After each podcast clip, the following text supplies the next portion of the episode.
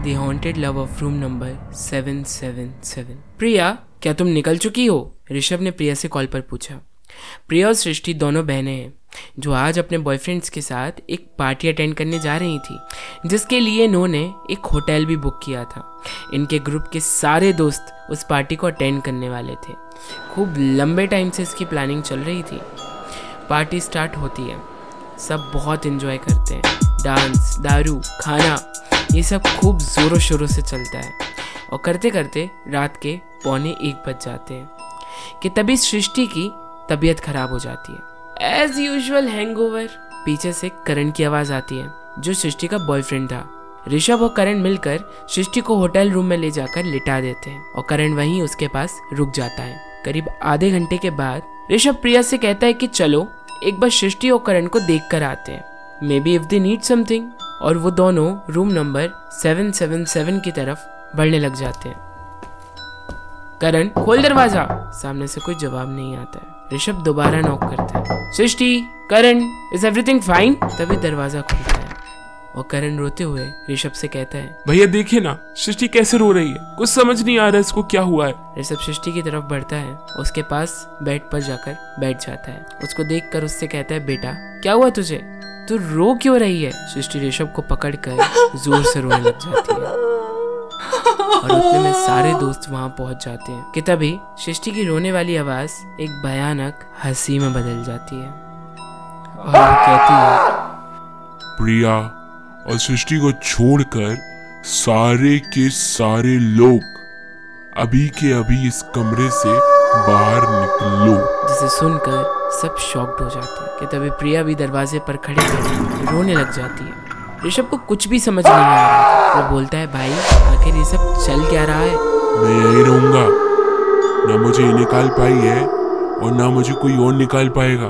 मैं इसके साथ ही रहता हूँ और हमेशा रहूँगा। बहुत प्यार करता हूँ मैं इससे।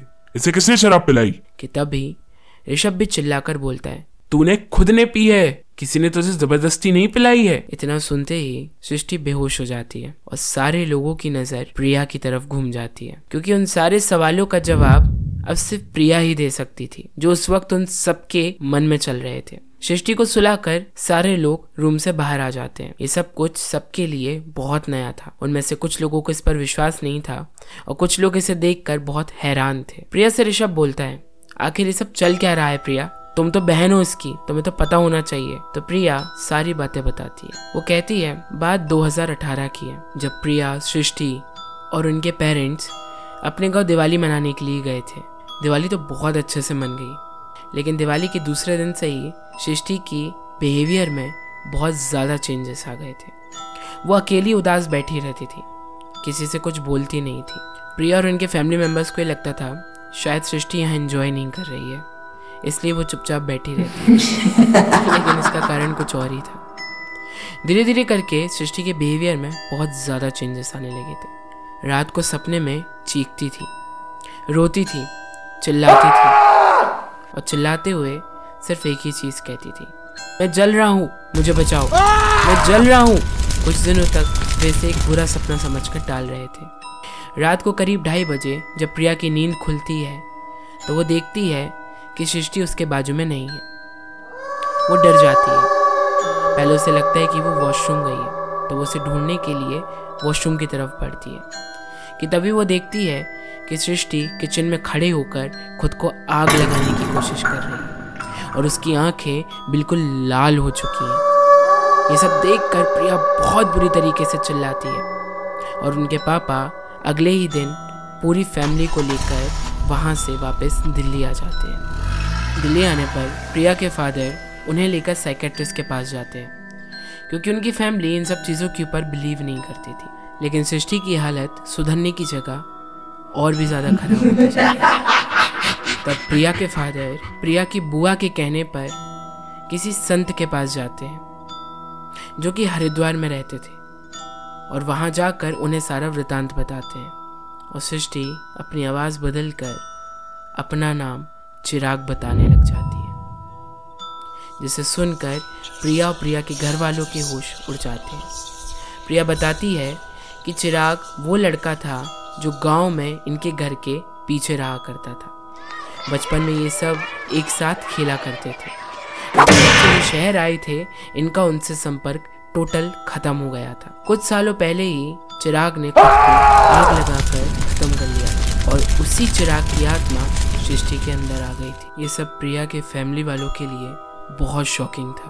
क्योंकि आज से पहले उन्होंने ऐसी किसी चीज़ का सामना नहीं किया था। और वो भी वैसा इंसान, जिसे इन सब पे विश्वास ना हो, उसके लिए तो ये और भी ज़्यादा खतरनाक होता है। वे बाबा इनसे एक पूजा करवाते हैं, जिस पूजा के आखिरी पड़ाव में उनको दी गई पूजन सामग्री को घाट पर रख कर आना था। लेकिन शर्त ये थी कि उसे दोबारा मुड़कर नहीं देखना है। प्रिया की पूरी फैमिली उसको विधान खत्म होने के बाद घाट पर रख कर आती है। और उन्हें ये लगता है कि अब मुसीबत टली। सब कुछ उनकी ज़िंदगी में सही होगा। लेकिन अगले ही दिन सृष्टि दोबारा से खुद को आग लगाने की कोशिश और पता चलता है कि जब ये विधान वे करके लौट रहे थे, तब प्रिया की दादी ने उसको दोबारा मुड़कर देख लिया था। और अब चिराग सृष्टि के अंदर दोबारा आ चुका है। So this was the real incident witnessed by my friend Rishabh जिसका नाम मैंने इवेंचुअली बदल दिया है, जो कि अभी रिसेंट का इंसिडेंट है। न उसके बाद ऋषभ कभी प्रिया से मिला, न कभी करण सृष्टि से। तो ऐसे ही और रियल हॉरर इंसिडेंट्स को सुनने के लिए जल्दी से सब्सक्राइब कर लीजिए मेरे अकाउंट को, और मैं जल्दी से जल्दी एक और नया एपिसोड लेकर आने वाला हूँ। Within less than eight to nine hours. जल्दी से सब्सक्राइब कर लीजिए और शेयर कीजिए दबाकर। Thank you so much.